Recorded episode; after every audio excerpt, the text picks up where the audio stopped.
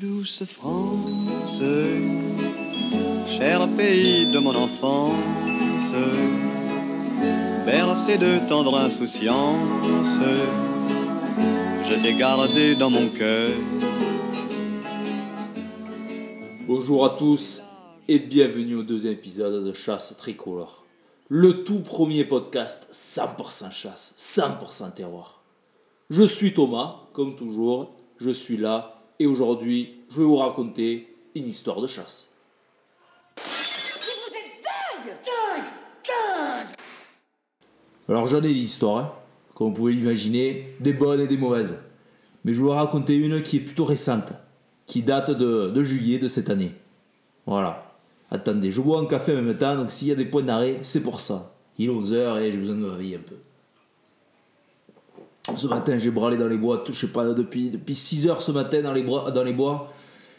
Et euh, je suis fatigué, quoi. Hier soir, on a bu un peu l'apéro, donc euh, fatiguant un peu, hein, fatigué à la vie. Bon, bref, revenons au, à l'essentiel, histoire de chasse. Alors, cette année, juillet, juillet 2019, je reçois un coup de fil l'année dernière, le 14 juillet, putain, je pars déjà en couille. Le 14 juillet l'année dernière, j'avais déjà fait deux sangliers. Mais ça, c'est une histoire que je vous raconterai une prochaine fois. Revenons cette année, juillet 2019. Je reçois un appel, le paysan du coin.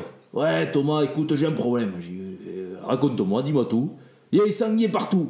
J'ai dit, oh quoi Déjà, les sangliers, putain, on est en juillet, d'accord, qu'est-ce qu'il faut C'est pas grave, non c'est... Ah si, c'est grave, dans le maïs. J'ai dit, putain, le maïs, il est pas en lait, il est pas encore en lait, il n'y a pas de problème. Et c'est pas le maïs le problème. J'ai dit, ah non, raconte-moi, dis-moi tout.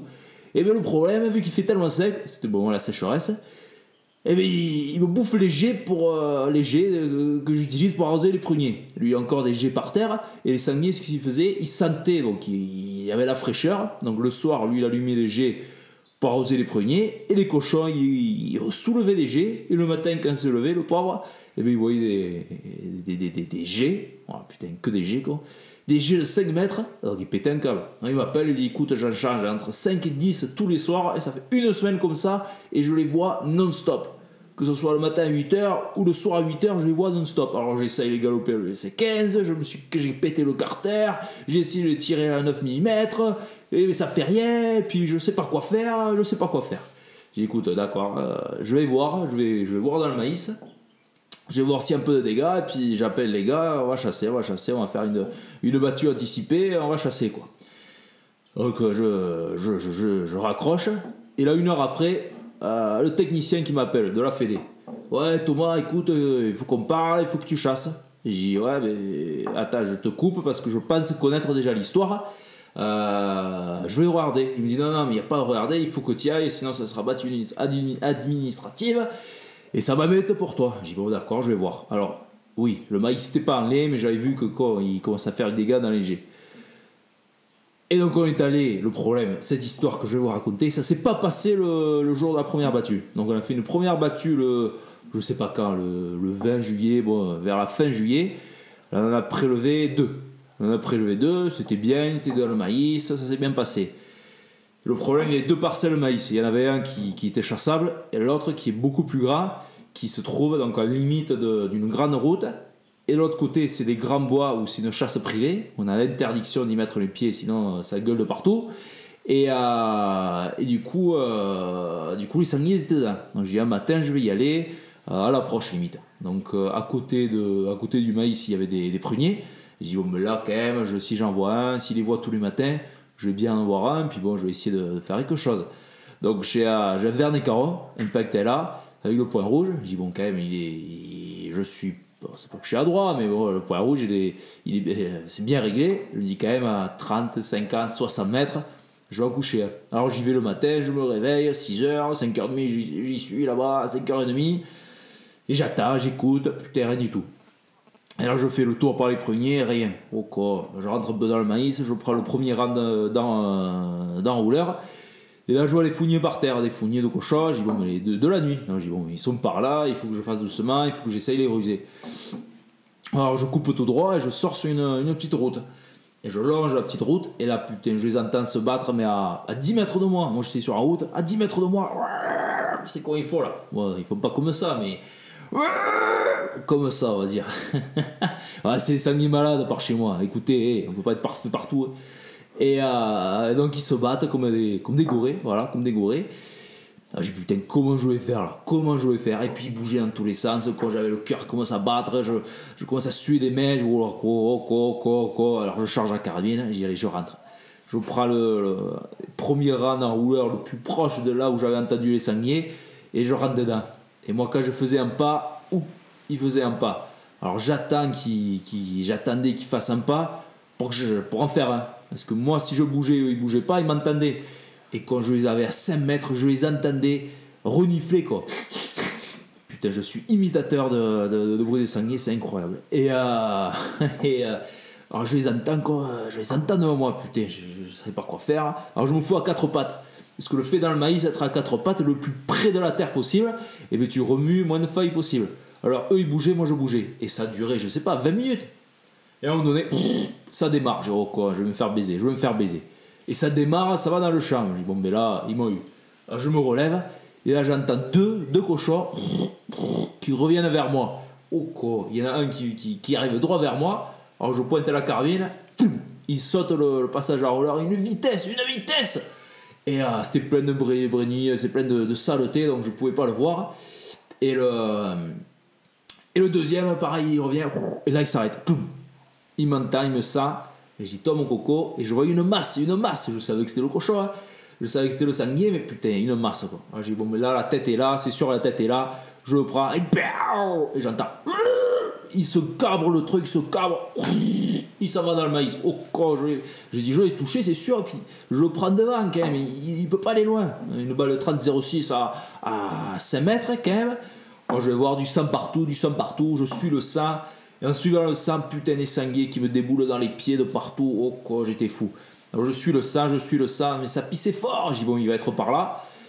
Et non, le coco, il est sorti du maïs, il a sauté la petite route, et puis il va dans un chaume. J'ai dit, bon, mais là, là, là, ce qu'il faut faire, c'est il faut, appeler les gens, on va mettre les chiens, on va le chasser. Pour moi, il était mort à, à 200 mètres là, grand maximum, avec tout le sang qu'il a, qu'il a perdu.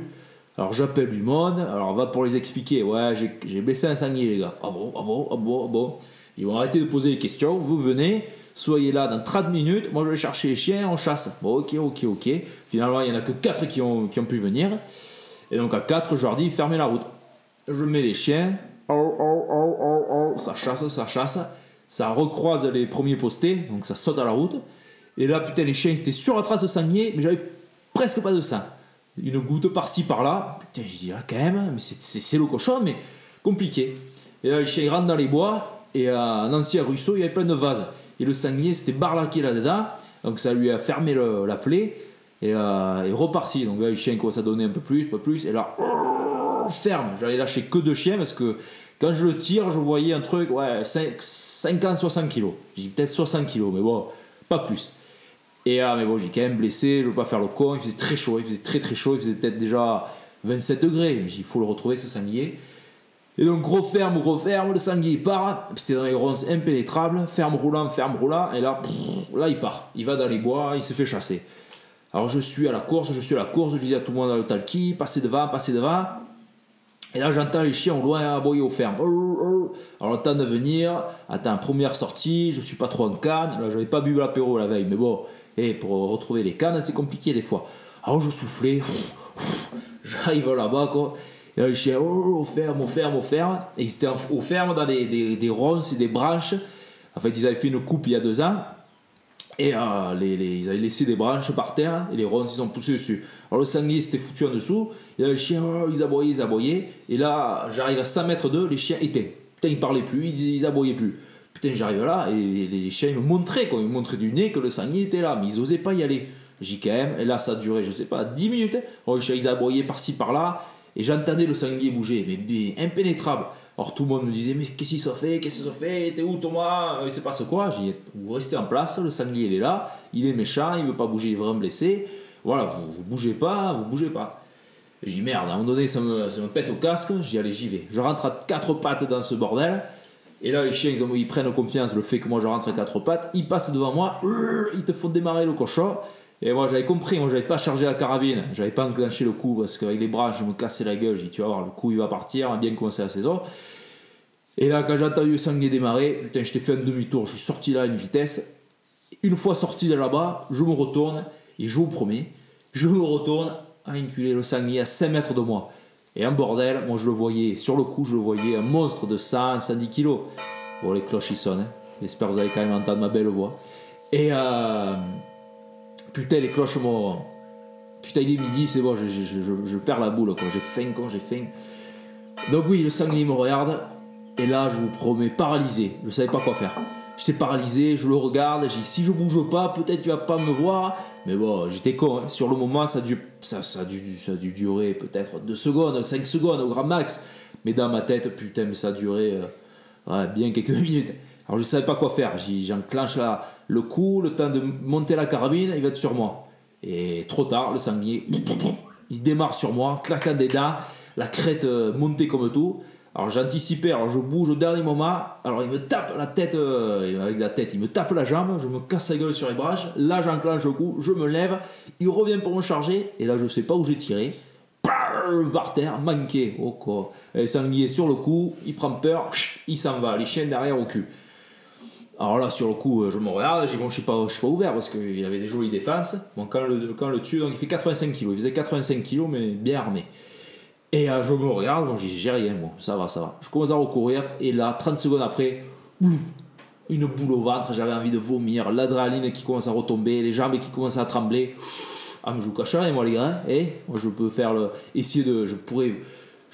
Je, faire semblant d'être. euh, de faire le malin, ça m'a pas fait peur, mais je vous promets, sur le coup, je me suis pissé dessus. Quand t'as le sanglier de voilà, 85 kilos qui te charge, qui est chez lui dans les ronces, et le premier jour de chasse, tu te dis putain, cette saison elle commence bien. Et donc là, je reprends le souffle et je dis allez, il faut finir le travail. Il y avait un autre tracker avec moi. Alors je lui dis euh, attention, un sanglier très très méchant, viens avec moi, à deux, on va essayer de, le- canner au ferme. Et le sanglier il reprend, reprend les bois, et là il se cale dans un ruisseau. Oh, oh, oh, j'entends les chiens au ferme. Alors j'y vais tout doucement, sans faire de bruit pour pas qu'ils m'entendent. J'enclenche le coup. Alors les chiens ils étaient en haut sur la banquette, et le sanglier en bas dans, le ruisseau, dans la vase. Je, je le mets à côté des chiens, et là quand même, euh, facile, je vais pouvoir l'avoir facile. Alors je le mets à côté des chiens, je le pointe, mais le problème derrière le sanglier, il y avait un mur de silex. Je vous promets, un mur de silex. Et là, sur le coup, j'ai dit putain, imagine, je le manque. Imagine le point rouge, il s'est déréglé, ou imagine, je tremble trop. Je manque, cette balle, elle va partir, sais où. Ça va être un ricochet, c'est. Non. J'ai dit, il faut attendre qu'il se décale un peu. Pas le temps d'attendre, le cochon, il me voit, le sanglier me voit. Il redémarre. Il monte, il monte le talus à une vitesse, et je le tire, il tombe sur mes pieds. Voilà. Et là, tout ça, c'est véritable. Et j'avais pas ma GoPro ce jour-là. J'avais pas ma GoPro. Je m'en veux, putain, mais je m'en veux. Mais moi, j'ai les mémoires. Je les partage. Donc, 85 kilos, belle bête. Deux chiens non ouverts. C'était des chiens calmes. Ils ont bien mordu dedans. Moi, j'ai bien bu l'apéro après. J'ai raconté l'histoire à tout le monde. Et je vous raconte aussi à vous. Je raconterai aussi à mes enfants, mes petits-enfants. Peut-être aux petits-enfants, je dirais un peu plus. Je ferai 180 kilos. Histoire vraiment qui, qui me respecte quand même. Et, euh, et voilà. Donc, euh, une petite histoire de chasse qui s'est passée juillet 2019. Les gars, je vous dis, c'est la fin. Voilà, c'est la fin. Donc, histoire de chasse, j'en ai encore quelques-unes. Mais très vite, je vais saturer. Parce que je suis pas si intéressant que ça, hein, je vous promets. Donc, c'est à vous après de m'envoyer vos histoires de chasse afin que je le partage à toute la France et au monde entier. Entre temps, je vous fais la bise et on se parle très bientôt. Ciao, ciao. Par-dessus les temps, soudain j'ai vu passer les oies sauvages. Elles s'en allaient vers le midi, la Méditerranée.